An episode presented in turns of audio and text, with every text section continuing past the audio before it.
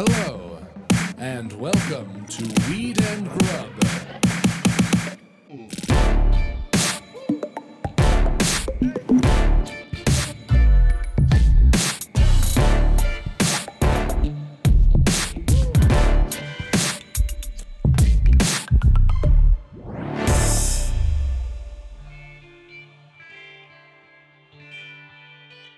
We forgot to do an intro. We did. We were having such a good time with our fabulous guest, Matt, that we just smoked a joint and got right into it. so, what up, Mary Jane? How's it going, Mike? Great. Welcome to Weed and Grub, everyone. This is a podcast about comedy, Cannabis, culture, cooking, calling shit out, And- and climbing. Klinman, Matt Klinman. He's so fucking great. That was the best time. I felt like it was that kind of energy when you like y- y- you just get going and you feel like you just like you you run and then you start all running together and then like you leap off a cliff into the ocean and then you swim together and then you reach the other side and then you get out onto land and you keep running together. Like that's what it felt like. It really did feel like that. No Yeah. wonder we forgot to do an intro because it just like was off to the races. Well, and that joint also like was lighting the room on fire. So well, it's infused. it was great. It's a Cali roll. Shout out. Yeah. Good stuff. Um, You so- ready to get to it? Yeah. Awesome. Well, without further ado, here is our interview with Matt Klinman.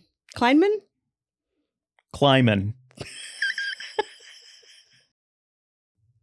Doesn't she look cool? Very cool. Right. I mean, yes, this whole room is cool. This whole like place is like, damn.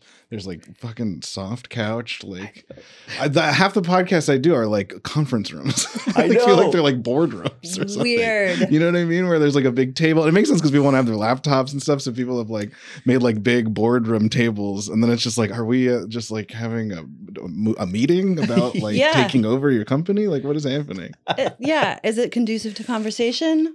Well, I hope this room is. This feels very this nice. is great. You're like Yeah. hugging a pillow. I it's like we're really like hanging out. This is Comfortable. nice. This is Yeah, by the end of this episode, we're just going to be like touching pillows and couches and it's going to be silent. But This Stroking is the a squishy curtains. one. This is a firm one. hopefully that gets everybody excited to check out your new Awesome. projects, Matt. Thanks for joining us. Oh, yes, thank I'm you. good. Thank you. Perfect start. Let me give you a great intro. Please, thank you. How are you, Matt? I'm honestly, I'm great. It's Yeah? great. It's really good to see you. You too, it's cool dude. to be in a cool room that you had. Like, oh, to see someone and then be like shown a great room they have access to. I mean, incredible. There's plants on the wall, fake plants. I know. yeah, we got the jungle wall. so good. So we haven't seen each other in years, and when you emailed and you were like, "Yo, dude, I'm in LA," are you living here? Like, oh, I live going here. on? Yes, I live here. I've For- lived here. Well, it's because the pandemic just like deletes a big part of everybody's lives or whatever. I don't But even count that Yeah, time. so I moved here in like 2018. Okay. Um, and Wait, so then was I in New York when you were like doing a going away thing, and I couldn't make it to a New York maybe going away party, and That's you were the like, time- "Come smoke." possibly That was the time. that would make sense. Yeah, 2017, 2018, something like that. Wow. That's when you were around. Yeah. Yeah. Or then, I, but also when you leave New York, you like reverberate, leave, you like go back like the next year, like three times because you can't leave. And then you keep like having like, hey, I'm, I left, but I'm leaving. Like it's, you can't just leave New York. It's like a, I always, it's sort of like a, a third lobe of your brain that like New York is, you know Yeah. what I mean? Where and most of that is filled with like the MTA map, but like it's just like another limb that you like have to discard when you move here. And in my experience, it will forever be that extra Yeah. lobe. And I know to the degree that I, so I lived in New York for 13 years before Oh I shit. moved here. Okay. Yeah. And um, I know that it will never leave me because I still read all of the New York newspapers. Yeah, of course. Yeah, right. I well, those are the only ones I understand. Or Yeah, I don't read any LA newspapers. No, like, no, yeah, no. you check it's the like New York NY Times. Mag and like Gothamist. I go, Yeah. maybe Gothamist is dead now. Mike is having to put out a fire here with this Yeah, joint. I think is this like is really entertaining. If anyone is watching the YouTube version of what's going on, Mike has been preoccupied Thick with like trail of smoke. uh, Do we do it? Do you need water? fire. You Jeez. okay? Yeah. That's like a metaphor for my life, though. Yeah. you Just think like you put it out and then you you lit the room it? on fire. yeah. And then I slowly, casually just kind of like try and put it out, but it keeps burning. Right, yeah. No, no, it's not a big deal. This is not a big deal. Whatever what horrible thing is happening in my life, it's not a big deal. Don't This worry is about fine. It. Yeah, this is absolutely fine. That was yeah, yeah, that was an that. act out of the "this is fine" Yeah, meme. yeah, yeah. A One hundred percent. You're the dog. Yeah. well, can you take me back because uh, I am new to your whole sort of you know association, friendship, w- working together world. How did you two meet? I so we met up through my app. through an Okay. app. I made an app. I made an app. My name is Matt Klinman. I'm a comedian, but for some reason I made an app, uh, a joke writing app when I worked at Funny or Die. So I was like into tech. You know, you got to remember, like back in 2012, 2013, everybody was like, I got to make an app. You know, everybody was into tech. Tech was cool. Did Nobody thought app, it Mike? sucks. No, I wrote on an app because Matt's smarter than I am. well, smart. I don't know. It's like wh- there's a certain kind of what working in tech has made me realize. To be honest, is there are many like being smart means so many different things, and being smart in one way doesn't mean you have wisdom in any other way. And being smart in one way, and, and very, I can't emphatically say this enough, doesn't mean you will be smart in other ways, or that anyone should ever listen to you. So just because you made a piece of technology that was successful or deemed successful in some ways does not mean people should listen to that person for other things. That's just like a lesson that I think people should carry with them. And that applies to myself too, but I'm obviously speaking about other people. Uh, but but I so I wrote for The Onion and I wrote for Funny or Die in New York. And at Funny or Die, Funny or Die like was a tech company. If you guys remember, Funny or Die used to compete with YouTube. Like they were like Wow. competitors for your online videos. Do you remember going to like I do. yeah, like I want to landlord set it off. Yes. That was right. it. I Yeah, was like, Pearl I- the landlord, right? Right. If I want to watch like cute animals, I go to YouTube. If I want to watch like a sketch or a comedy video or stand up, I go to funnyordie.com. And Did you was- ever see the Funny or Die series about the High Times offices? No, there was a whole series about the High Times offices. And they nailed it. really? Yeah, it was great. we were like, I worked at High Times at the time, and they were like, "Yep, they got it exactly That's what it right." would be like. But yeah, it was like, so sorry Yes. to interject. Oh no, but no, totally. So then they had a whole team of developers, and finally they like kind of were like, "Hey, we should make an app like for comedy writers." And they wanted to make a joke writing app. And I had done some stuff. I had won some like comedy hackathons that some friends of mine had put together. That some people I used to work with at the Onion, where it was like they would slam developers with comedians together to make like funny apps. Um, Wow. Like yeah, which was cool. I made one uh, called the first one I won with was called Shout Roulette, where it was like ch- uh, it was like um, do you remember it was a chat roulette, right? Where you would Yeah. just like pick random and someone would be a different person would be masturbating at you. I you will guys- say there was like a month or two before the masturbating Right. thing took over, where it was legitimately like you could talk to someone in their living room in Poland, and you're like, Totally. oh, cool. But yes, And it was actually a really cool thing. And I've wondered why there hasn't been new versions of it. But I guess it's because it's very hard to get the machine to kick people off for masturbating. But maybe AI is smart enough now that I can recognize masturbators and kick them off right away. We Yeah. need dick recognition systems. right, exactly. Yeah. So and pussy recognition. and yes, and know, pussy be recognition equitable. system. Thank you for saying that. And whatever or whatever it is that you might be masturbating on your body that gives you the same sort of sexual pleasure. Nips. Not, yes, right, exactly. Who knows? Yep. Uh, so, but anyways, uh, the first app I made was like it set you up with someone who disagreed with you, and then about like an issue, and then you could just start arguing with them right away. Fun. So it's like if you wanted to argue with somebody about like weed policy or something, you put down I am pro federal legalization, and then someone else would put like I am anti federal legalization, and then it would put you on a video call, and you could just start shouting at each other. I mean, where is that? I know, yeah. I'm, now I'm saying I'm like, oh, that was a good idea. I love it too because it gets away the clutter of Twitter when you are actually having trying to like maybe like talk some shit out, right? Yeah. totally. It's a good idea. Well, the idea is that you start shouting at each other, but then so, but then you kind of actually probably would get to know each other. or I guess it's um, what's that weird talkie space thing that you liked in, during the pandemic where people oh, would go I, into I a got room? I got Oh. duped by Clubhouse. Clubhouse. I fell I was into going to call it the Blackboard. Fell into Clubhouse Clubhouse. called. I was like, this is the future, and then I Oh. was looking back now, and I'm like, we were all just We lonely and locked in our homes. Lonely, So so lonely. So crazy. Wow. and just want anyway i worked on some app things funny or I was like matt would you want to come up with one and i was like of sure kind of and then i kind of came up with this idea for a joke writing app called pitch and pitch was like twitter if it was only for comedians and if everyone was anonymous so that you could pitch bad jokes but you w- didn't have to have shame about that not ruining your own because career. well kind of Yeah. because only if your, it was good and people upvoted it would your name get attached to it and then and so it was sort of like trying to use an anonymous message board but like in a powerful way to like make for positive reasons rather than like what like 4chan is for which is for like nazi racist reasons like using like the cool part about it which we did with heavy moderation like any asshole we did, it was invite only it was very like selective like being in the in there and if anyone was an asshole we would get rid of them which is Wow. like how you should run one of those things yes. uh and anyways, but Glazer was one of the most prolific writers on the app. Oh, thanks, man. Yeah. Oh, well, you know that. I don't know. And then you you got money, right? We would Yeah. pay people. We Yep. gave comedians I think money. that's right around when we met. You were writing for yeah. Yeah, I I remember it. you like being Still on your love it. phone a lot and like, but you were working.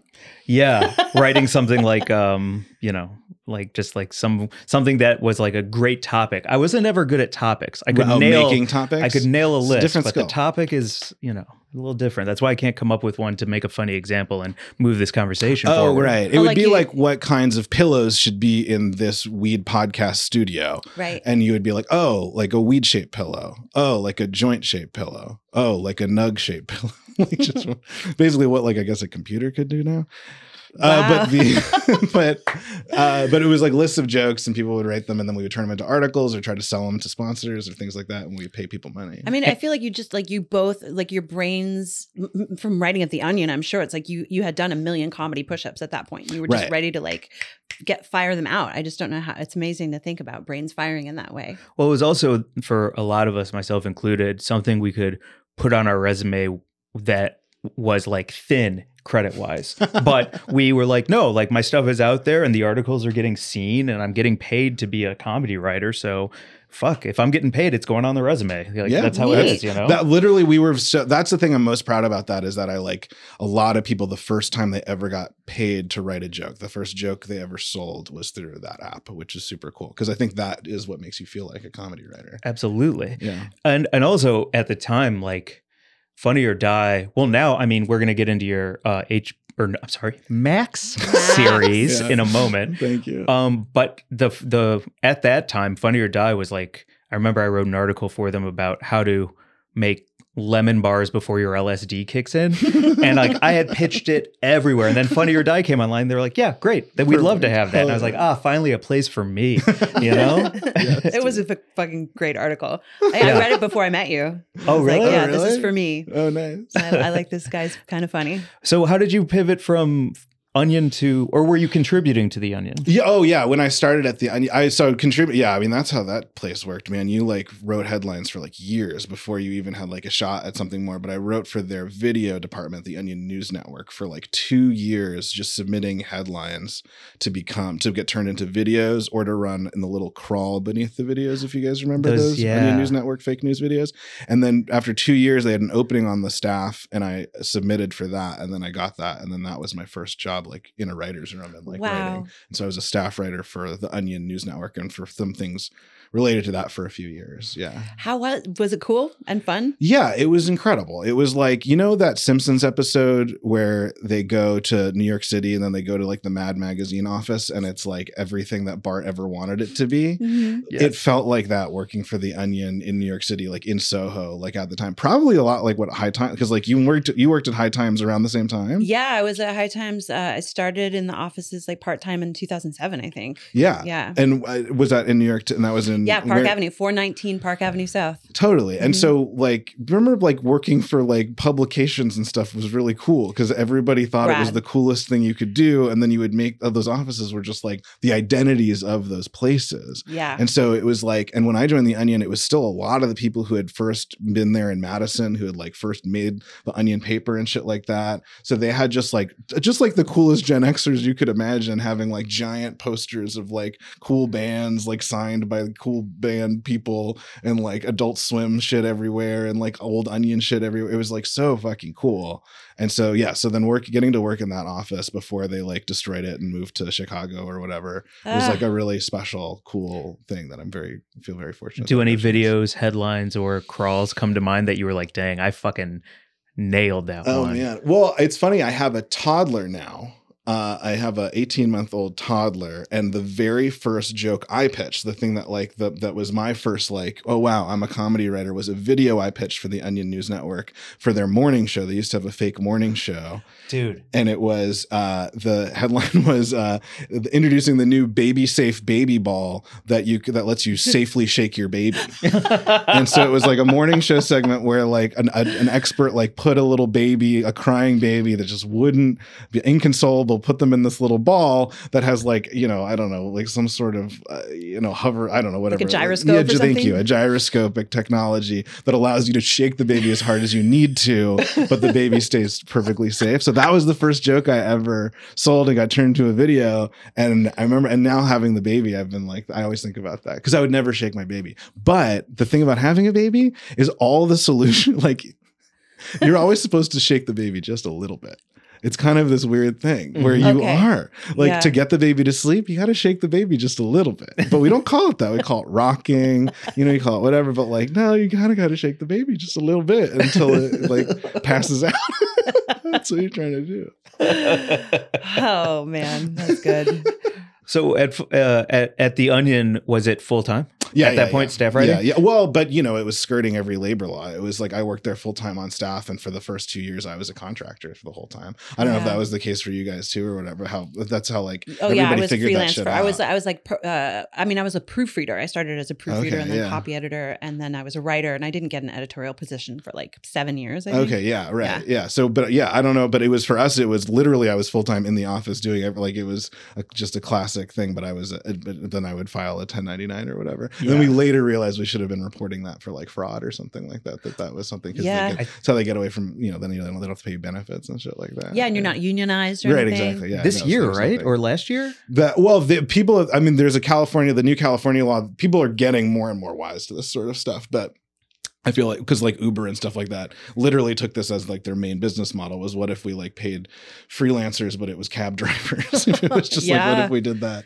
same thing. Destroying the world. Yeah, right. So they figured it out uh, en masse, and now they're trying to crack down on it. But yeah, at the time, it was just like how it was. And were you doing stand up in New York at the same Uh, time? I did more sketch and improv stuff. So I was like Okay. a UCB kind of like, Nice. yeah, I taught sketch at UCB. I did like, I was on like Harold team for like five years and did that sort of stuff. So yeah, you know, you know, Awesome. UCB. yeah, I lived across the street from that Gristedes. Oh, I shit. was at 25th and 7th or No 25th and 8th. right there. In like the buildings where they would always tell us to, to, to quiet down so that people like you could sleep. After Oh no, I shows. was loud as hell. We were Okay. part of the loud good. people. Excellent. Yeah, I was Glad with you on hear the loud scale. That's Uh, awesome. Yeah, yeah. So then, yeah. So I, that's yeah. I don't know. Yeah, you're just I really like bio like well, yeah. Where, where should I? Well, should I it's keep just going? be- or do you wanna it's keep it's leading? just cool because like to jump way ahead, you're Oh, one of yeah. the only people since High Maintenance who has gotten a weed show through to on something main. So I just kind of wanted to like Oh, timeline it Yeah. a little bit because Sure. like I don't know, you just kind of like cracked a code. I think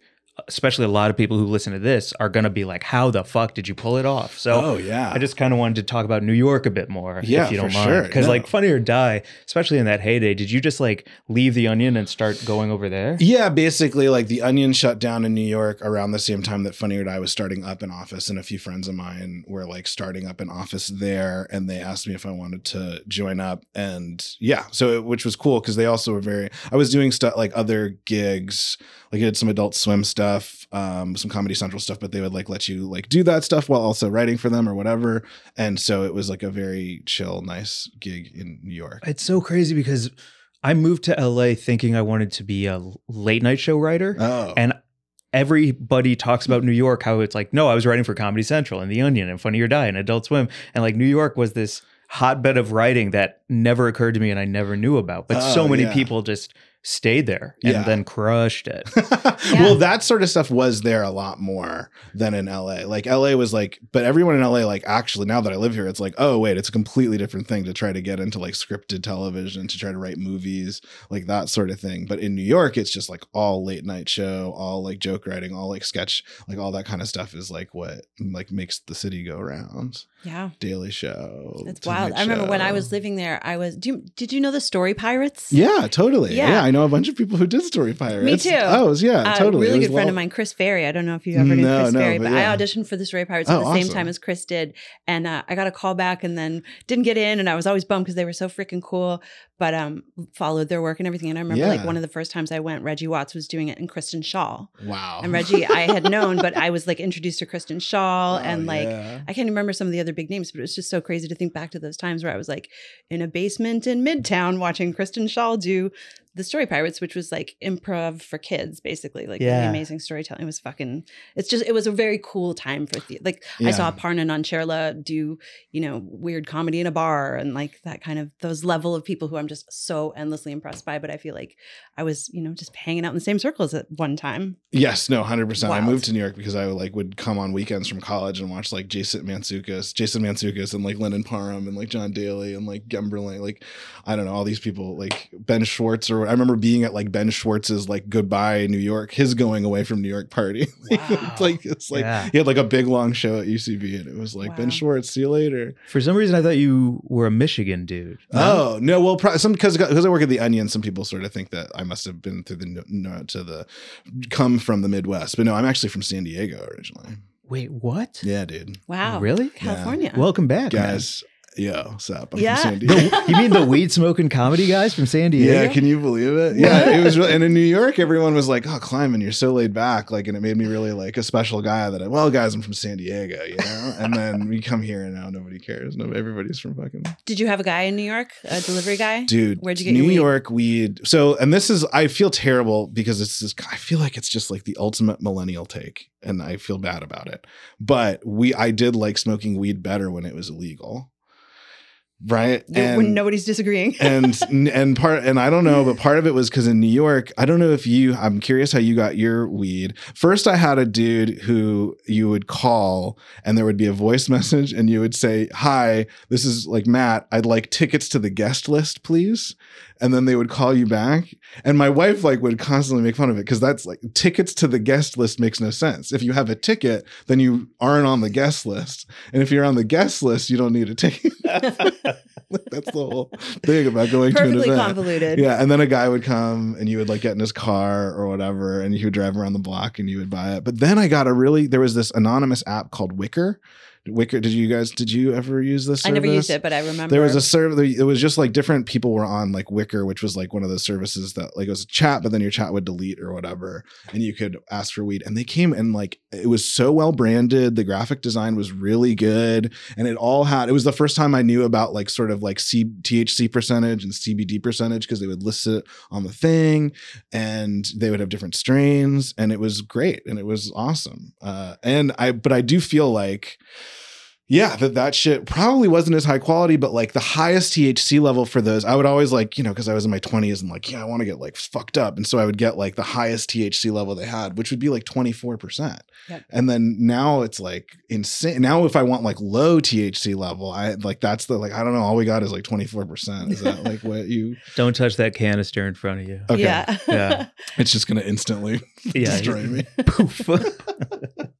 yeah, I remember I I my- my boyfriend was a big stoner, so he did all the ordering, and he had a guy who was named the White Whale, and he would come over Yeah. with his backpack full of jewel cases. Oh, yeah. And then he also had mushrooms and Molly and a bunch of stuff. So it was really exciting because he wasn't just a weed guy. yeah. But then we also at the High Times offices had a guy who would just come through with your order. And it was great. It was like, you know, you get your lunch order and you would also order up whatever you oh, wanted. and sick. he would come through with within, you know, he'd sell you an eighth at a time, which was really nice. And uh yeah, it was pretty great. That's yeah. I guess I kind of was that guy for, for the Funny or Die office. Was I would have my I would like let everybody know when the weed guy was going to come to the office, and then people would put in orders. for me. It's so fun. like Jimmy John's? Yeah. Yes, like a Jimmy John. Yeah. Hey guys, what do you want from Jimmy John's? What, Yeah. do you, what do you want from the Wicker Man? oh man, so fun. And now you're making weed shows. Like Yes. we've got to get into it Oh, because dude. you've got two things happening that Yeah. we have to talk about. Thank you. Yes. Thank you again. Thank you for having me to talk about these things. I thought that you guys would do. Well, they're very good. Yeah. Oh, thank you. Congratulations. Thanks, guys. On making awesome stuff. I really appreciate it. It's very hard love. to make things. You guys know it's like so hard, Mhm. but then you can do it. Sometimes if you like work really hard or you try or you get really lucky, then like sometimes you get one through, and that's how I feel about these things. But in, yeah, but definitely high science. Um, On Max. yes, thank you. It's on Max. It's on Max. It's a discovery. Well, this I'll tell you the story about this because it is It's- crazy. yes, please, because it feels very So loopy. it is like, and I like telling it, especially to people who are trying to make stuff and do stuff in this industry, because I think it is, at least in some ways, the more positive version of like a story that you hear a lot. Yeah. Mhm. But where we pitched it five years ago, Um, I feel like I need to get my notebook I right know, now. right? pen. yes, right. So here's how it works, Okay. guys. You pitched something five years ago. You, we meaning you and Zach. Me and Zach. So Zach Poitras is another guy who I worked with a lot. We're like also like best buds. We like officiated each other's weddings and shit like that. Like we're like we've been working together. Did we did a lot of shows together at UCB and stuff. And he and I were at Funny or Die, and Funny or Die had done a well, we had whatever they had just like laid off all their staff or something like that. But we were still trying to pitch stuff with them, and they had just done a deal, a development deal with Science and Discovery for like a late night stoner block because d- they knew that people like go, you know, when do you watch Planet Earth? You like come home after a party or something and you like are still hungry. And so you picked up like some Jack in the Box or whatever. And so you want to like smoke and eat your Jack in the Box tacos and watch something. Yeah, you need the soothing tones of David Attenborough to like make everything feel okay. Right. So people, so they were like, so what about this planet Earth audience? Like, what if we mm, tried to make something more specifically for them? I don't know. There was some exec there who really wanted to do a, a- a science weed comedy show. He was like, what would be our high science? Like, literally, like they gave us the title or whatever, but we had, but they did like a comp, you know, whatever, like a bake off or whatever for pitches for like what a show that there would kind of be like their drunk history, sort of like whatever that would be for them. And so we came in and we pitched this idea of two like loser lab assistants who find a talking bong in the back of their lab and if they want to learn about something they smoke that thing out of the bong and so like that was the concept so like if you want to learn about the moon you grab a little nug labeled the moon you put it in the bong you smoke the moon and then you get high on the moon Moon rocks. Yes, you smoke your moon rocks. You grind up your moon rocks and you put them in your little like crack burner. And then uh yeah, so then and then we like hallucinate real facts and real lessons and real shit about the moon. And we talked to like experts and shit like that. And like so that was sort of the concept. And then the the discovery liked our concept for it. And so they gave us a little money to make a sizzle reel for it um, which uh, sizzle reel or, or i guess like a pilot presentation it's like a 10 minute version of what would be like a whole show Was it always going to be green screened like yeah, that? totally. Oh, so we shot it, the whole thing in like the studio at Funny or Die, just like in the green screen studio. And we didn't have enough money to do. They were like, if you guys can write it, that would be great. And then they're like, we don't have the budget for anyone else to direct it. If you guys could direct it, that would be great. And then we don't have any budget for anyone else to be in it. If you guys could just be in it, just for like this little pilot presentation, so that we can get the concept out, then that would be great. And we were like, yeah, sure, totally, whatever. When like, and so we made this thing and it just like was like way better than we thought it was gonna like it just like worked it like was really cool and it worked so and we got this dude one of our producers found this guy named john boswell who has this incredible youtube channel that like everyone should check out if they haven't called melodysheep it's this dude he john he makes he basically like gives you like the history of the universe or like the history of the moon or the history of like how the solar system is going to evolve over the next 10 trillion years like he'll make a video about that and he'll score it himself. He'll like make all these amazing 3d graphics and shit like that. These like it's just like the sickest stuff to look at. And he uh we kind of tracked him down and asked him if he wanted to help us make this thing and he was down. So he also helped he like edited it and put it all to like a beat and like Wow. put these sick visuals in it and like that was like kind of this missing component for i think this thing. And it i don't know it just came out so good. Uh and so we were stoked our exec at science discovery was stoked. He was like hell yes. This is exactly what i wanted. Thank you. Then he showed it to his boss and his boss was the head of the network and she was like we would never show people smoking on our on air are you crazy Wait, what year was this? this was 2018 Okay. Yeah. and so, Right. they- Wow. which we all thought we were like, you know, of course everybody's smoking weed and it doesn't matter anymore. But this wasn't HBO. This was this was like ad supported Discovery Channel or whatever. Mhm. And they were like, you know, I don't know. At the time, they were shy about it. Uh, and they didn't feel comfortable with it. And so we were like, oh, dang. And then our exec was like fired immediately. Oh, whatever. man. And we were like, no. And we loved the project. And we were like, but I guess it's dead. And that's what happens. yeah. But then I guess a few years went by. Some people who were at the network at the time who remembered it and loved it at th- then, and credit to Funny or Die, they like kind of kept the light on for this project. I don't know how, but another exec there who had been there got more power. They started Discovery Plus, which was going to be, which was their streaming service, and they were like, I don't know, legalization had like moved across the country more, like people's attitudes had changed. Whatever it was, they felt like it was more possible now for them to show us smoking on air and uh even though we weren't you know we're smoking the moon we're not smoking we're not even smoking weed we're smoking like a scientific topic we're not like it's like fake Yeah. still anyway so they came back around and we were like sure and they were like if you can get like a big celebrity attached then we'll greenlight six a little six episode super low budget season and then we got paul bettany attached and Wild. which was crazy we wrote him a really nice letter and we are like he was like i mean a top choice like for us yeah. Why Paul Bettany we specifically? well li- literally specifically we wanted a, someone british and like a like you know with like a that kind of like gravitas to it and then he just seemed like we'd all we love master and commander and he was like the darwin character master and commander yeah. and i think for us it just like felt like a really good i don't know we couldn't believe he said yes we were like oh hell yeah It's so awesome. sick. I had no idea that Paul Bettany was like a good time, you know, Oh, because I think of him as like just such an intense, crazy actor. I think the first time I saw him was in the Angels and Demons or oh, whatever. oh yeah was playing that insane- self-flagellating yes totally yeah, he yes, just seems like a very intense. So it's so fun. Like his bong is just like Yes. Such a joy. yes, thank you. Yeah, no, he was so cool too. He was like super into the project. Oh, wait, like, isn't he married to Jennifer Connelly? He's also married to Jennifer. Did you meet Jennifer Connelly? No, absolutely not. But we talked about her. he like brings. I, I don't know. Paul Paul knows. He gets it. He like brings up all the time that ever, that like he's married to Jennifer, Jennifer Connelly, fucking and he's like, I don't know. I don't know how I did it. I don't know. Well, he's also insane looking. Yes. They're like well, two it's like, crazy but he knows that like uh, that he must. He, you know, if you fucking are married to Jennifer Connelly, you got to be doing something right. And he Yeah. knows. yeah.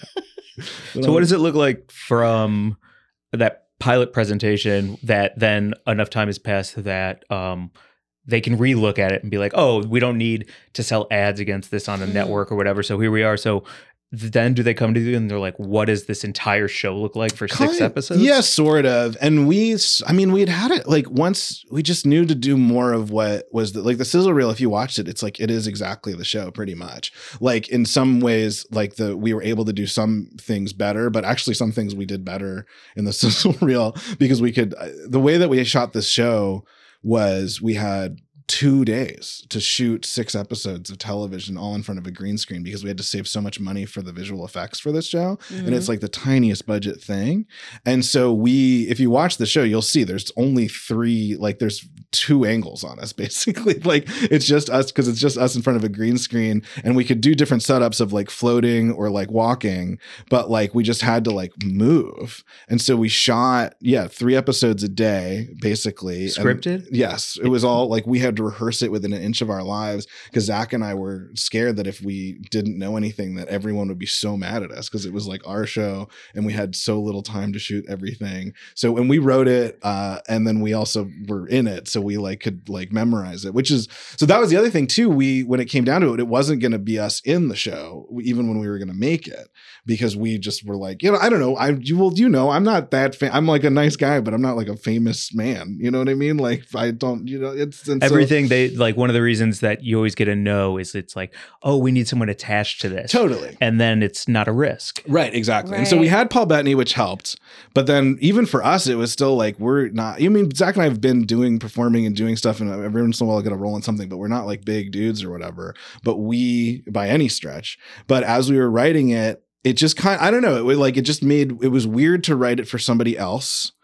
Uh, like to make up characters to do it. For some reason, it made more sense that it was like the people who made the show who were super into science themselves. and you already like- have the comedic chemistry. Like Yeah. your relationship is so funny It's- as a duo. th- yeah, and you totally. can't cast that. Yeah, so that was sort of the thing, and then I mean, it really wasn't our call. We did the whole thing where they like we like they got submissions for other people. We went away for Christmas, and then when we came back, they were like, "Guys, we've decided who it's going to be." The like the production company and the network, and they were like, "And it'll be you guys," and we were like, "What? Whoa! Cool. Do you know I auditioned? Did you? Yeah, Oh shit! I did. And That- then when I saw that it was you guys, I was like, yes. like, thank fucking God. I'm so glad you auditioned for it. And I'm glad I didn't. I'm glad like because we were we knew some of the tape. I don't know. I didn't watch your tape. I should have watched your tape. Oh, I don't think I nailed the Matt Klinman. So let's be serious. That's awesome. I'm glad you did. But what did you think when you auditioned for it? uh, I was jealous because it was called High Science and I love Mhm. science and I love weed. And then I was like, fuck. And then I saw Zach's name on it.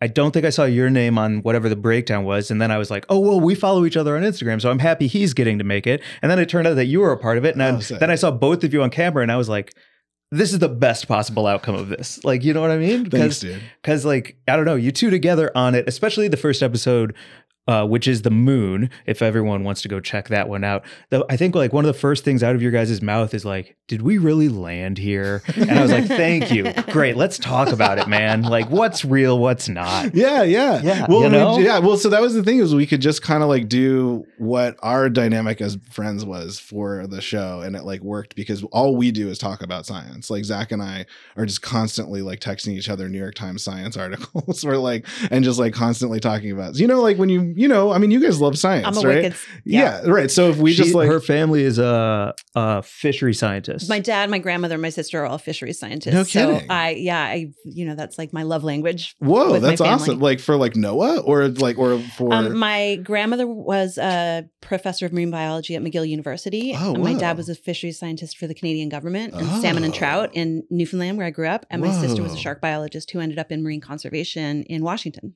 Oh my gosh, that's Yeah. amazing. I, I love everything about it. It's so everything. Yeah, so my folks were both immunologists, or but yeah. So my parents, so I was supposed to. They, it was from a young age. They were like, Matt, you will go into science or whatever. Yeah. and then I didn't. And I, you I did not. But I- now look at you. I know, and then I came back around. Now you're making them proud. I, I know. Yeah. Well, I hope so. Yeah. bet. Yeah. I hope so. Yeah. i'm actually making a show about life insurance Oh, So, really? yeah That's we're great. both yeah, really totally similar. Yeah, for sure. High life insurance. what if the person selling you life insurance was high? Uh, Things would be better. Yeah, oh man, you don't want this one, dude. This is a bad plan, dude. I'm sorry I even came here trying to sell you this, dude. You're cool, man. I can't. I can't sell you the scam insurance. Yeah, you're right. It'd be good. It'd be so much better. So so you uh, wrote all six episodes Yeah. So Zach and I, and then we, uh, Joe, another uh, writer, uh, uh, uh, Joe Randazzo, who was at the Onion back when we were. He was our like. oh he was boss. head writer He at was head- midnight too Yeah, his head writer at Midnight, and he was the editor in chief at the Onion when I first started there. He was like, and so when they wanted like a someone who is a little, Zach and I also had babies during the course of the show. We both had babies. Thank you, thank you. But which was insane. But I guess they were like, we have to do it now, and we were like, are you sure? And then so we brought in someone who could like hold down the fort while we did that too. And so Joe was kind of a very senior level kind of writer who could like also make sure that everything wasn't going to fall apart when we had to take care of babies. So when when did you shoot this? Was it during the pandemic? No, well, it was like it was last February. Oh, okay. or fa- la- no, last April. Sorry. Yeah, yeah.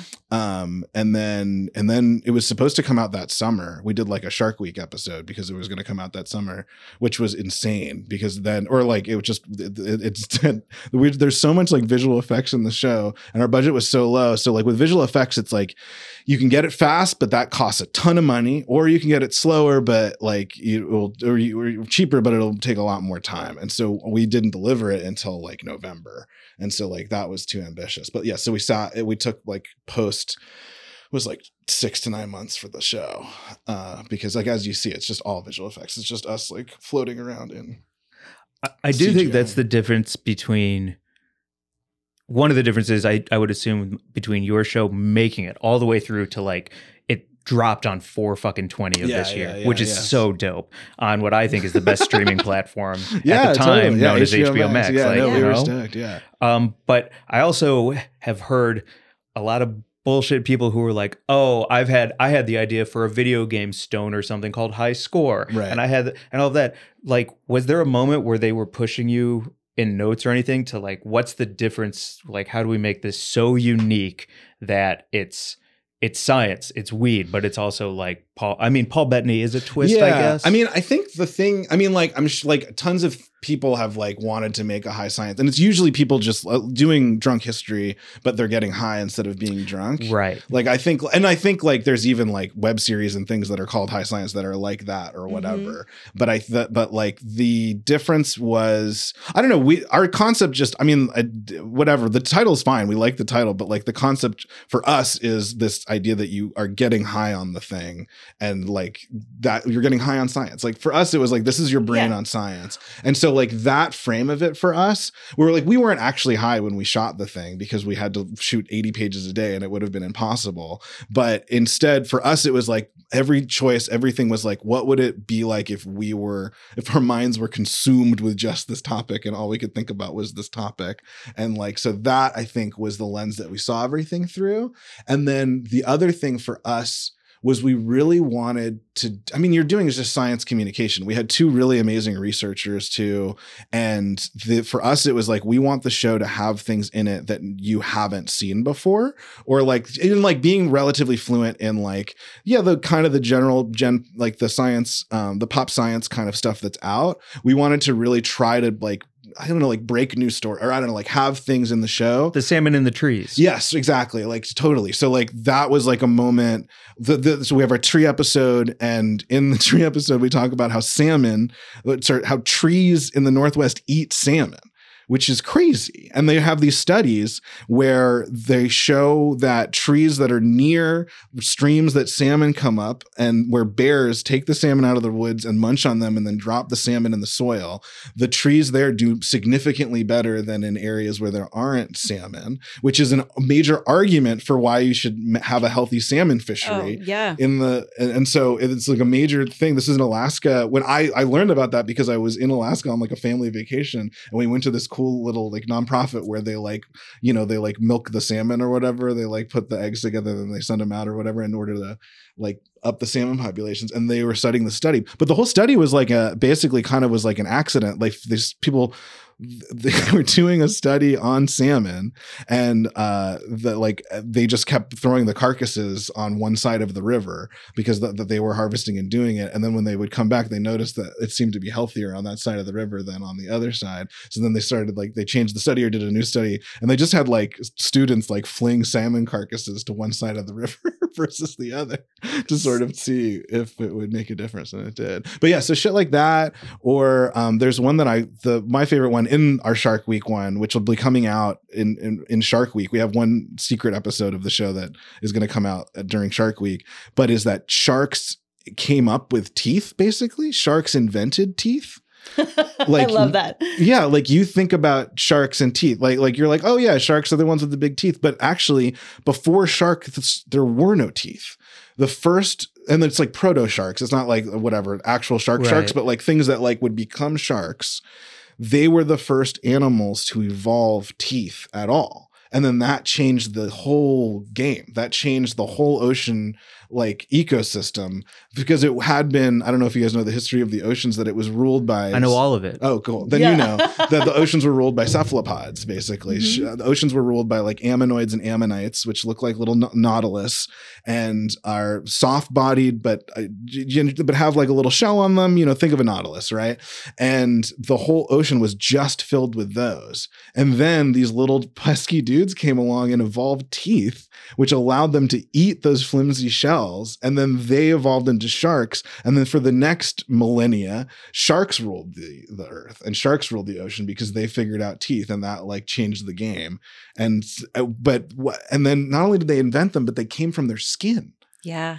The denticles. denticles, Mhm. which is so crazy. I knew about denticles, but I assumed, I guess, that like the teeth evolved onto the skin or something. You know what I mean? That like, or something like that. But I never, it, the skin moved to the mouth and then the little rough patches got bigger and bigger. And then that became teeth. That's crazy. It's wild. What did you smoke for that one? Good question. That one, yeah. Well, sharks. Yeah, we smoked the. Well, it's the. It's. You'll see. This episode is. It's like. It's like a Scrooge. It's like a Christmas Carol. Oh, uh, so but I play like a Scrooge who wants to kill all the sharks on Earth, and so I smoke the true meaning of Shark Week. it's Shark Week Eve, and I have to learn the true meaning of Shark Week, That's which is that we need to respect and protect sharks. And I'm visited by ghosts of sharks, past, present, and future. Oh my God. This is truly the most exciting episode. I'm so, I have a shark tattoo for my sister. I'm so Oh. excited about to see this. What kind of shark? Uh, this is a blue shark. Oh, I love blue sharks. Yeah. they're the ultimate shark. They're kind of like, I mean, they're like the scrappiest. They're like the best shark. Yeah, totally. Great whites too. pretty- Yeah, totally. But all like blue sharks are just like the workhorse of sharks. They're wherever you go in the ocean, you will if you throw anything overboard, there's going to be a blue shark there to eat that sucker. Yeah. Up. yeah, yeah. Oh my God. This is so exciting. Whoa.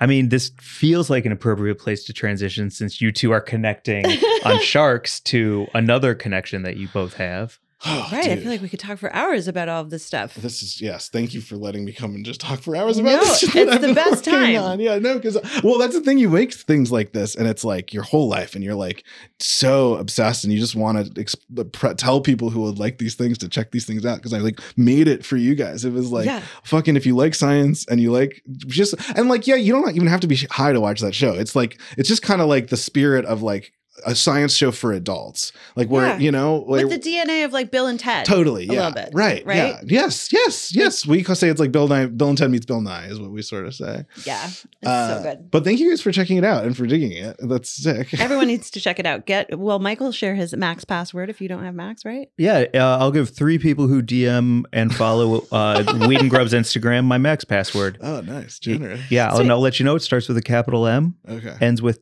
a number. Oh, Wow. do you have a system for like men, for different passwords for each? Yeah, I have a system. Hundred percent. Yeah. The only one I can never remember, iTunes. Your I have to reset password? iTunes every time I try and Oh. subscribe. Anyway, we're here to talk about your next project, Matt. Well, so it was. I was like, "Fuck!" I would love Sorry. to tell Glazer about this show, and then also I was like, "Oh!" And his fucking co-host wrote this article about this other thing that I worked on. So I have another weed. Sh- it's like if you don't care about science, I guess, and but you I you also have an Audible subscription. if you have Audible, I wrote this other weed show that was supposed to come out a year ago, but it involves Russian themes, and so Audible held it because of the. It just seemed insensitive to launch a stoner uh, uh, weed comedy about the Russian mob at, at right when Russia invaded Ukraine, and we were like, yes, that is, makes sense, and you should hold on to the show until we feel like it's appropriate to have this. And then it ended up also coming out 420 of this year, but it's um, inspired by real things and one of the things that it's inspired by is also a story something that you mary jane you covered in an incredible piece for rolling stone Thank you so much. Yeah, it was uh, the the genius story. I think it's called the the oligarch.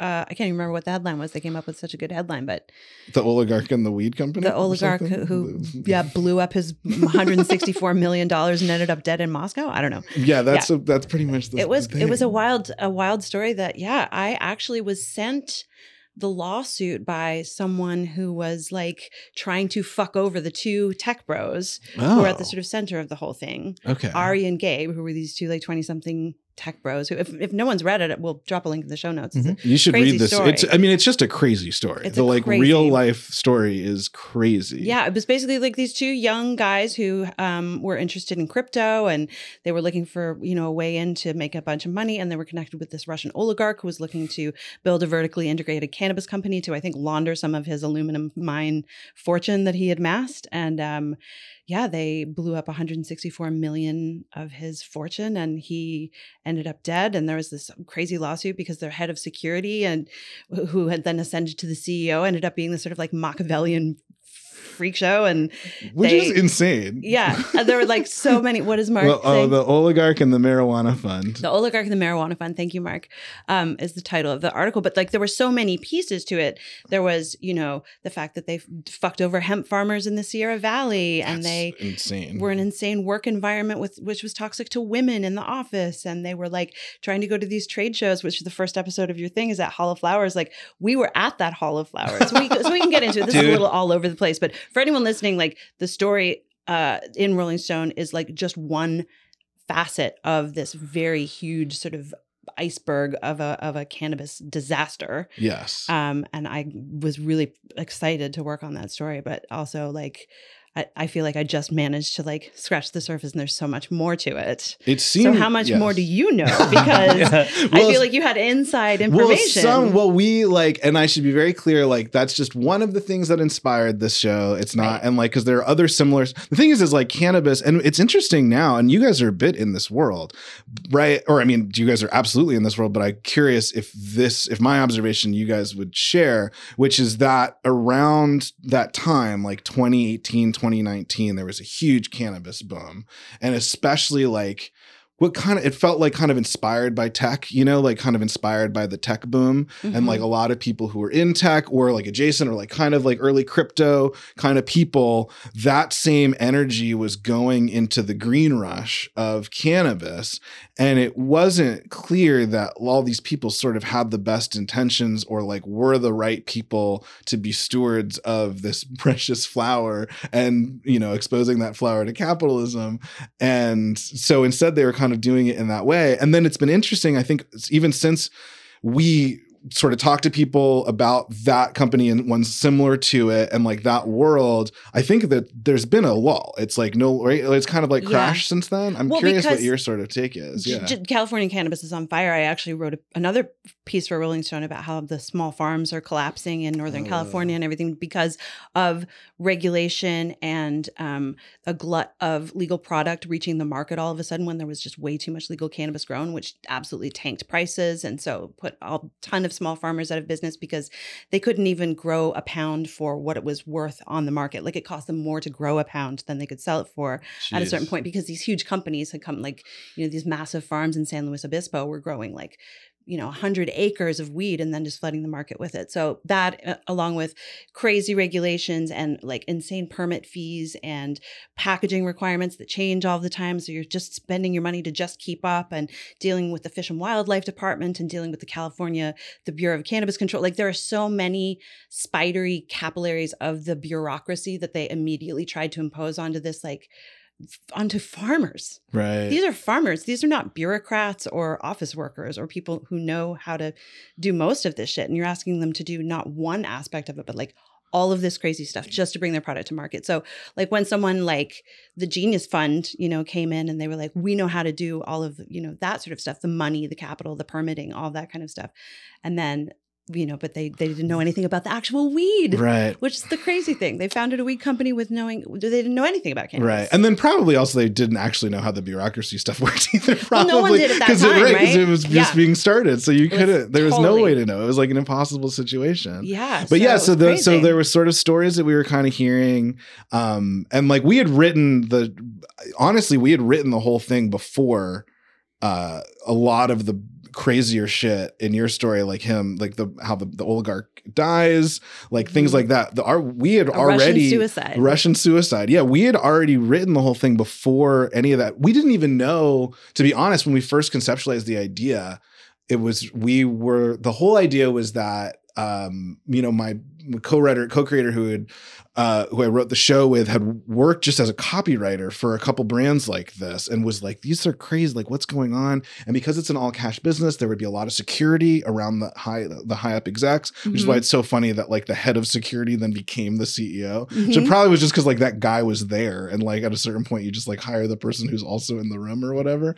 And so the but sort of we were talking about how because it's an all cash business, just seemed like you know they're always afraid that they could get kidnapped. That like some cartel would come, you know, someone from the cartel would come. You're stepping on their toes. This is you know a business stepping on the toes of something that had been a huge black market business. So what happens when you know those two forces run up against each other? and like you know those are for real fucking people like you know whatever mm-hmm. you know in humboldt or whatever murder mountain like you know shit like that Yeah. the cartels and like these are real people and real shit fucking happens Yeah. and so we were like what if some dumb fuck naive the, ours was like an american ceo just like a silver spoon in his mouth like like trust fund kid wants to start a vertically integrated cannabis company, but steps on the wrong toes and then gets kidnapped. And so we were like, that'd be a funny story if like a mo- if like the cartel came in, kidnapped him, and then installed one of their own. But we didn't love the idea of I don't know of going with the cartel. Felt like a little played out, and then we just it just didn't feel like I don't know fresh. And we were like, so what's? And then we were like, so what? So it's like a mob that nobody would have any problems with, a non-controversial mob.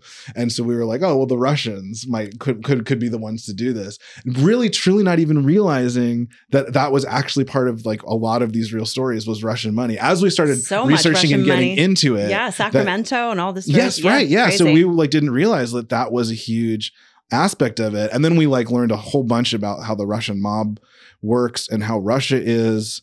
And anyway, so the sh- that's like why we have the Russian stuff. But what was crazy is like one of the main themes of our show is kind of what happens in Russia, like how Russia works. And there's this awesome documentary actually that I watched that kind of like I watched a bunch of documentaries and read a bunch of stuff, but there's this one called Operation Odessa.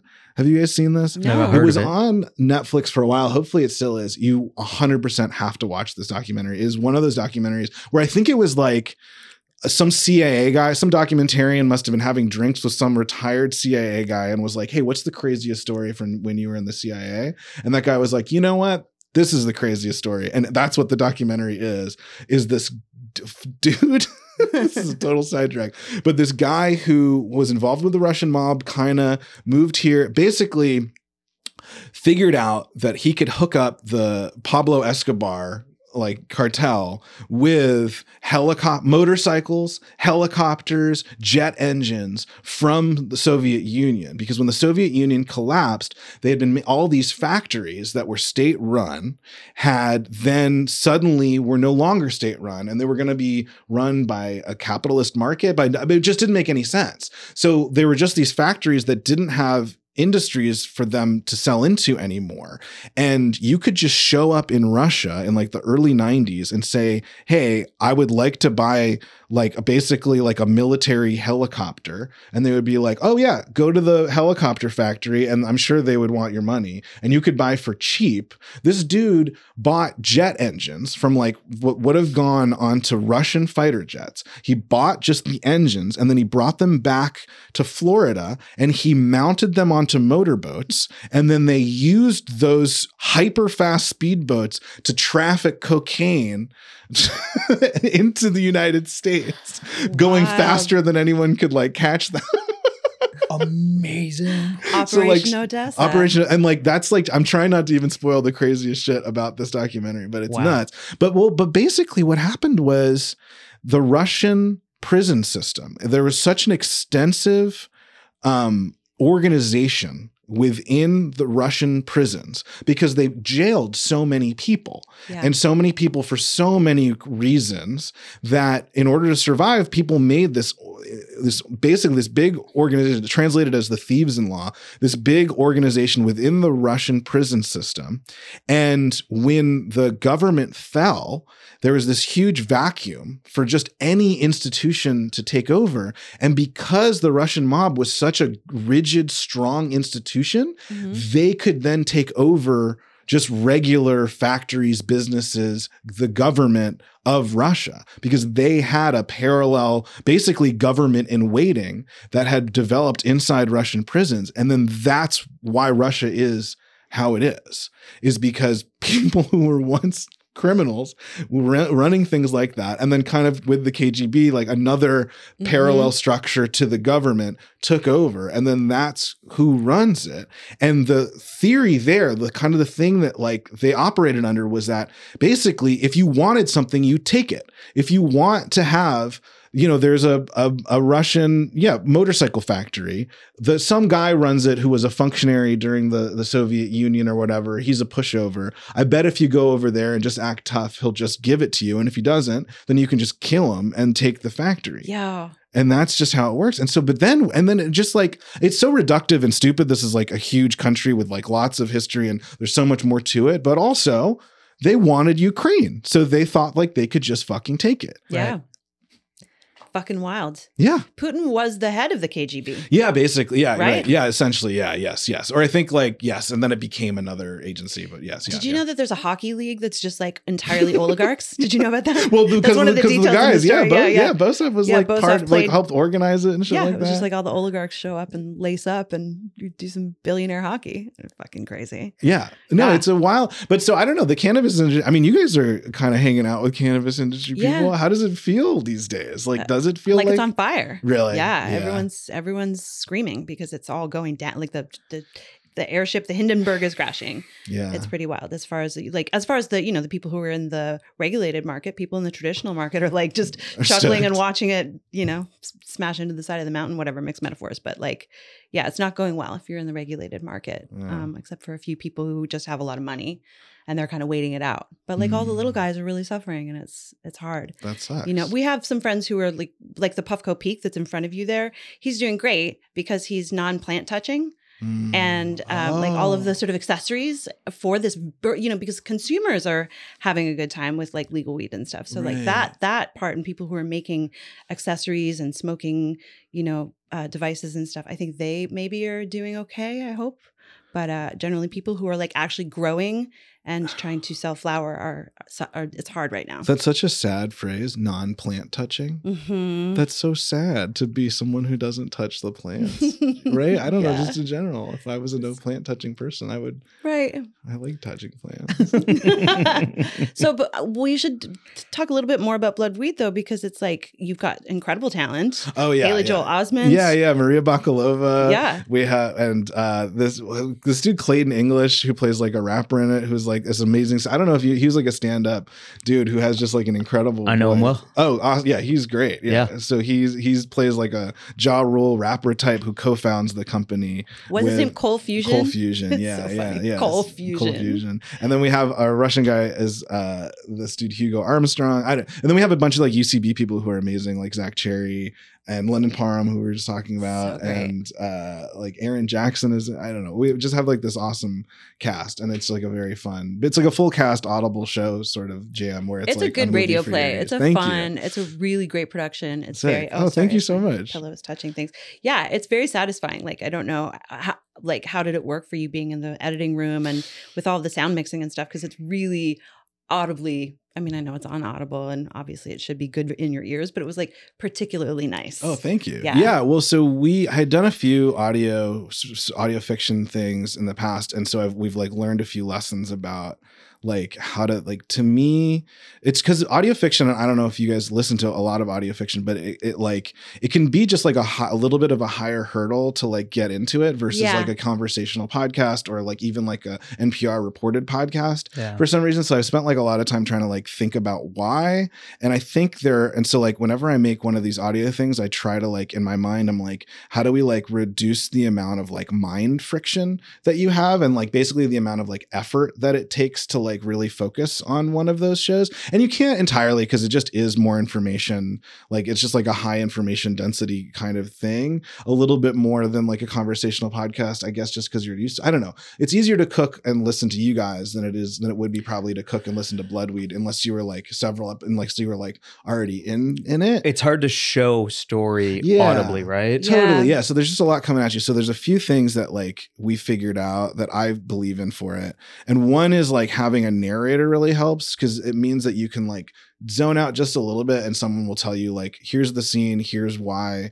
Like the who what where of a scene can be set up by like someone's voiceover. Otherwise you have this thing in in audio shows where it's like people every scene starts with people being like wow what a cool office you have. And there's two of you and i like your shirt. Like it like sort of like you, you have to play this little game to get into it but if you just have a narrator you can just be like so there i was and still stuck in the russian prison and they were about to beat me and then here's the scene. It's like Mhm. easier to set it up and then the other thing is yeah having like really nice sound design but that isn't like too crazy but is like just like pinpoints enough. And we had a, a couple really good sound editors who'd worked on like king of the hill and done a bunch of like stuff Wow. for mike judge's company. This dude uh, bobby maxton and uh, Glenn Lucas is like uh, the, these two editors helped us, and then we had this dude. Then we got really lucky with this musician named Michael Cheever who did all of our scoring and also wrote all the like rap songs that are in the show. Like so, I don't know. So we just had a bunch of really good collaborators to help us make this thing, and everybody was in it. With this one, we did like deep COVID. We like wrote it just like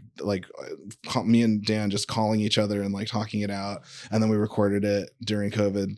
The other thing that I like to do is try to get as much as possible actors together at the same time, which sometimes in audio shows you can't do just because of scheduling or whatever. But I think it helps a lot if you get performers like together, ideally in the same room, or because it was COVID, like on the same Zoom, Mhm. helps a lot. Oh, I wonder if it was maybe easier to get everyone on Zoom together, right? Yeah, it was You easier, know? and especially during COVID, everybody was excited, to, like wanted to do something. Haley was dope too. Haley Joel Osment, he like also had his own home studio. He's like a musician. Oh And so he rec- like we would send people like a recorder and stuff like that, and he was like, "No, no, I got it, I got it." And he always had his own and He's really funny in the show. He's great. He's He's- he's, awesome. He's like, I didn't know he was a funny guy. Yeah, but he's, so funny in the show. He's like well, that's the thing. We I've seen him in a bunch of comedy stuff because he's like like what we do in the shadows, and he was in the boys, and he's like always hilarious. Oh, and that's like, right. Yeah, Yeah, but like you kind of are like, oh right, and Silicon Valley, like, oh yeah, Haley Joel Osment is like great. I love him, and he's hilarious. He should be in more things. Yeah. And so we were like, dude, we should have Haley Joel Osment. Also, his voice, he kind of sounds like a SoCal like stoner kind of guy, and so we just felt like it it would fit. Did you then take the finished scripts and all of this cast to Audible? Like, how did that? How did it work to get a weed story on a big place? Totally, yeah. So and well, and I should say like. The, in general, the way you get stuff made is you just pitch as much shit as you can all the time, if you can, and like come up with tons of shit. And so this one was because you just never know why something will get picked up and why it won't. Or And- something that started five years ago? yeah, is now on exactly. Could pop up Max. again. Yeah. So this one was Dan Abramson, who I wrote it with. We had just he had just sold something with Funny or Die to Spotify that was with Kevin Bacon, which was like a cool. That's the the last degree Kevin Bacon on Spotify, which is funny. I, I I wrote on that with him, but he had like pitched that to Audible, and they ended up going with Spotify. But the exec at Audible was like, "Hey, if you ever got something else, come at me." And then Dan was like to me, he was, I don't, I think he felt like he was like that too. Like this dude, this exec said, if I had anything, I should pitch something like what, let's have fun. Let's come up with something. and so then we were like, okay, okay. And then he had just done these gigs working for this weed company. And so we came up with this thing and then we pitched it to this exec and it was the same sort of thing, dude. We pitched to this exec. He was like, yeah, this is great. I love this. It's great. And then uh between him greenlining it and then like it, their lawyers being done he was like he quit the company or whatever right, of course. and so we were like, oh no, our project is going to die. But thankfully, when it fell out of legal, another exec had just started there who had been someone who I had worked with in New York before, a producer, this guy, Josh Poole, who had worked at Above Average. yeah, sure. Which was another like kind of like digital era New York thing. He had been uh, become our exec, and he was just great to work with. He was like someone who had worked with before a bunch, and so he kind of like helped us push along. But we had to basically we sold the scripts for it, and then they were like exactly kind of like you said, if they liked the scripts, they would greenlight it to production. And so we wrote the whole series, ten episodes of it, and then they liked it, so they greenlit it to production, and gave us a budget and stuff like that too. Wow. To I just had the image in my head of you like swinging through the jungle on vines and like letting go of one before you grab the next, and like, having to gr- like always trust that the next vine is going to be within reach. That is yes, that is exactly knows? how it works in this industry. Yeah. that's exactly. But isn't that I don't know? Isn't that how it feels always doing any writing and creative? Oh, pursuits? yeah, it's Yeah. got to be a series of miracles to make yeah, anything and you're happen, always right? just trying to grab the vines, and then you don't know which ones are gonna slip and which ones are gonna like hold you, and which ones will work and which ones won't. Sometimes you get the God vine though, or you know, Yeah. some fucking awesome vine. the vine. God vine. That's what DMT, ayahuasca, I think they call the God vine. God vine. Oh, I Yeah. love that. Ooh, Yeah. nice. Well, and then because it's did you well, you, you know I think they I don't know if it's true, but they discovered or they discovered I don't know the uh, you know human I don't who knows how long ago the first humans like started doing ayahuasca and stuff like that, but that jaguars had been gnawing on it first, and they followed jaguars. Did, did you guys know? Do you know this story? Say more. So the the there are we kind of looked up into this for high science because we were thinking about we were like we we were trying to dial in how stoner we should go, and one of them was like, what if we did something on animals getting high, like uh, just like an episode on that because there's there's tons of examples of that that are all amazing and interesting. But one of them is that jaguars in South America would chew on I believe the god vine, the vine one of the vines that is used as an active ingredient in ayahuasca. Jaguars will chew on it, and you'll see them sort of like you know rolling around and having like visions or whatever but I think one of the theories is that you know the people who were native to that area, who were in the jungles during that time, would see jaguars tripping out and then put it together with after eating this vine, and then they started messing with that vine, and then eventually it became like the stew that became like ayahuasca, or whatever. That's like one theory that I've heard. Fucking awesome. Fucking awesome. Isn't that crazy? Wow. so crazy. The jaguars were eat- gnawing on the god vine, and we were Wild. like, "Ooh, why don't we gnaw a little bit? Why don't we get a little piece of that?" Snap. Season two. Hi, science. Oh, yeah, Let's go. So Bloodweed, everything is available on audio, Yeah, Audible. on Audible, yeah, yeah. right Which now. you can get like a free trial of and listen to it for like a month, and then you can. Or you look, there's plenty of good audiobooks on Audible. Do you guys like audiobooks? I- The I- last one I enjoyed was Bubble. Jordan Morris, Oh, friend of the show. Totally, yeah. Love that's a great show. Yeah, that's another good audio fiction jam for sure. Yeah, Totally. yeah, yeah. I don't. I like audio fiction.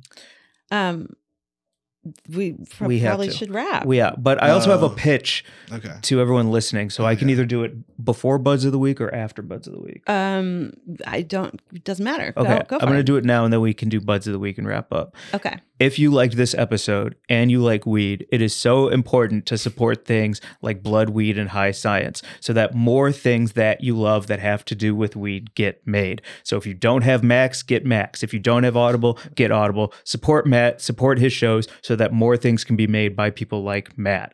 It's the only way to prove to this Hollywood system Yeah, that it's a viable thing to put money into. totally. And so it's so important. And like I have to say too, everyone who worked on both of these shows, I think like put extra love into them because they liked that they were not only that they were weed sort of things, but also that they weren't like putting weed down or making weed seem like it was just for losers or whatever. That like I mean, high science, like the whole point of it is that it's the dumbest possible joke, getting high on something so that we can make the smartest possible show. You know what I mean? Like that's so that's like to me, like you want to do really smart comedy really dumb or you want to do really dumb things really smart like Yeah. right that's how you i've always like kind of lived like the onion is like that like I mean, that's our dynamic. I say out of pocket dumb shit, and then Mary Jane's like, "Well, here's the facts." Yes, like, yeah, I'm just thinking about like every. I mean, most of the stoners that I know are the most incredible. They have the most incredible minds yes because they explore parts of their brains that a lot of people don't. yes You know that Yes. that weed like unlocks part of their cerebellums and allows them to have like yeah bizarre high thoughts that might not always make sense, but, also, like deep introspective super fucking interesting and cool. Yes. brilliant. no absolutely yeah. i would not be who i well yeah i mean weed for sure but also you know mushrooms teach you things like you know there are many like mantras and things i live by that came you know that were given to me by the mushroom gods By the mushroom. yeah by the fungus by the god fungus oh Mhm. man, I'm full fungus touching. oh yeah Yeah. yeah dude you gotta touch fungus um, well, let's do buds of the week. Let's week. do some buds before we get out of here. So, our buds of the week, we just uh, shout out someone that we want our listeners to check out, someone that's doing good in the world, or someone that you're just interested in like highlighting because you like their work, or it could be yourself. You can be your own bud of the week if you want to. that's nice Uh, you want to go first, Mike? Because you I'll have go, yours pulled up. yeah. I'll go first. Matt, you want to go third? sure Okay. Uh, my butt of the week this week is Barney at Barney has the blueprint on Instagram. Uh, I've known Barney for a very long time, and he does have the blueprint, especially in the weed world. The first time we, no, the second time we met, I was on my way. Ah, sorry. I was on my way to get a. Are you playing your "It's the Mayo" for me I'm trying to pull up my underneath? butt of the week. Are you plugging your I'm Instagram underneath my butt of the week? Well, follow Mary Jane at It's the Mayo, and also follow Barney at Has the Blue. Barney has the Sorry, blueprint. Barney. So the second time Barney and I met, I was on my way in Echo Park to get a haircut. I get a knock on my window. I turn, and that's when Barney was at Mota, and he just handed me a joint through my window at a stop sign and said, "Later, Glazer," and I drove off. Oh and uh, since then, man, he's only climbed higher and higher, become more and more of an influence in the weed game. Everybody loves this man, and if you have a chance to smoke with Barney, I highly suggest it. So follow Barney at Barney has the blueprint. Wow. That's a great butt of the week, Mike. Pro So- shit. Sorry, I interrupted. um, my butt of the week is Nathan Calicio, who is the head of Rose Los Angeles, which is one of the coolest uh, cannabis companies in the space. And I had the pleasure of chatting with him for a profile that I'm writing for the arts and culture issue of High Times magazine. And um, he started out as a screenwriter doing stand up, and then he moved into weed because, as he said, he was like, I just didn't want a live audience or any critics anymore, but I still wanted to be creative. And he was like, I think that I can do that in cannabis. And they make these incredible infused Turkish delights. I don't know if you've had rose delights, but and they're working with some Turkish of the craziest chefs like Dominique Crenn and like he, the Panisse people, and uh, they're they're just making wild infusions with things that you couldn't even imagine being delicious and unedible, but then like lemon and sumac and black sesame and you know salted plum and anyway i can't say enough good stuff about them. Uh, so check out rose if you're in california you can buy them at any dispensary and then i think they're shipping to all states with their hemp brand and nathan's just the coolest guy and i will post a link to the piece when that comes out. It's just they're great people and they're they're all artists. Like everyone at that like from the farmer on up like their design of the packaging everyone there is just a super creative person and i think that that is something that i miss in legal weed. Hmm. like they are snuffing a lot of the creativity um out of it. So you know keep weed weird and um that's what they're doing over there. Butt of the week, Matt. Yeah, well, I feel like I should I should shout out the the the Writers Guild of America is on strike right now, and I do feel like because I'm like promoting a show that is on like a, an actively struck network, I'm like, but I should also mention personally, I am on strike. I'm in the WGA. That show is a WGA show, and the WGA right now, you can find us picketing out in front of all sorts of studios and things like that in Los Angeles. I don't know if you guys have talked about the strike at all on, on the show or anything like that, or if your audience is interested. But I, I was like just talking to a friend from San Francisco this weekend who came down and uh, he was like, Oh, yeah, are you guys, what's going on with the strike? And I was like, Oh, I thought everyone knew about this. And I thought everybody, because like in LA and New York, I think everybody does. But like there's like a, we're on strike, like the Writers Guild of America is on strike right now. And we just, like the, the Directors Guild just signed an, an agreement. And so I think that we're in this like tenuous little moment right now where it's like unclear whether or not we're gonna like get everything that we need in order to like survive. And the vine to vine like aspect of this industry, we're trying to make it so it's not so crazy. So I don't know. I just wanted to shout out making the Writers Guild of America is on strike. I, it's a thing that's very important to a lot of people who make cool things, and so I hope people sort of check it out and support us and shout down people who on Twitter are trying to like, uh, yeah, Yeah. it's like there's like insane people always being like that. I mean, you arrived here wearing your name tag from yeah, striking. yeah, I think that's why I thought about it. When, when you were like, shout out a buddy of the week, and I was like, oh, right, I should probably talk about the fucking strike, man, Yeah. because we're fucking on strike. What'd you write on your sign?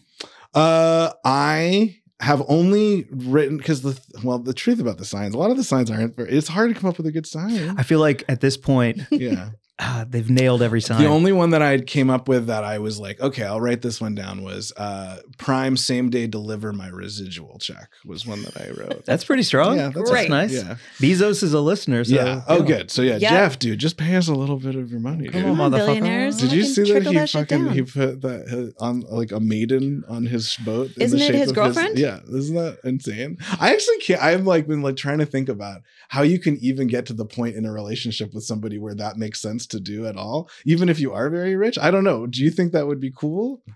I, I don't know, man. Like a self portrait, I guess, is so hack. So but isn't he like he's just a 12 year old boy trapped in that fucking body and brain, right? boy. Like he, it just seems like so juvenile. Yeah. Um, He's just yeah, a little what a fucking lunatic. Well, honk, honk, honk for the strikers when you drive past them. I always like try and Oh, beep, please honk, dude. You, you know, gotta honk. give them support. um last plugs, please. Your all your socials and everything. Oh yeah, you just find me at Matt Klinman. I'm not. I don't. You know me. I don't love so like social media. Make, like it makes me very sad and stuff like that. But I try to use them to promote. But Twitter, I guess I'm more active on, even though it's the sadder of them. But I have a long-standing like dislike of Facebook and Mark Zuckerberg, so I tend to use it at least a little bit more than Instagram. But you can also find me Matt Kle- at Matt Klinman at Instagram. Um and uh, oh, just because I think well, I don't know if it'll make it, but Zach, my co-creator, has uh, a lamp business. Yes, he And does. I would love for you guys to put a link to his lamp business in in the notes too. We had talked about this before. Oh my gosh. So we they should are plug it if we're gonna share his lamps. Okay, let's plug those lamps really fast. Mary Jane, I'm pulling them up. So because Zach Poitras, the, my co-creator of High Science, uh, a long time ago started making these flush lamps, Okay. and he takes you know the part of a toilet. Specifically urinals, but I've seen other ones that use the same thing where it's like a hard flusher, like a, a lever flusher. Do you know what I'm talking about? no, Like, um, like not the handle on a just a regular bathroom. not like on like a regular toilet like if you go to like a, a restaurant or Oh, like yes. a you know and it's Like like, an a sh- industrial- an industrial Totally. plunger kind of flusher Mhm. he makes lamps where those are the on and off switch Oh no way! That's so fucking rad. They're the, they're amazing. They're Yes. flush lamps, and and they and it, the thing is, is you worry like, will it be as satisfying as I want it to be? Oh, fantastic! And it fantastic. is. Like he like puts in like a pretty big clicker for it to like plunge against, for it to like give you a pretty satisfying like a chunk when the lamp turns on. Wait, look what I from the Weed and Grub account. Yeah. I wrote incredible in 2021 about him. so it's been on the Weed and Grub radar for, for Wow. oh a few years. Oh yeah. Wow.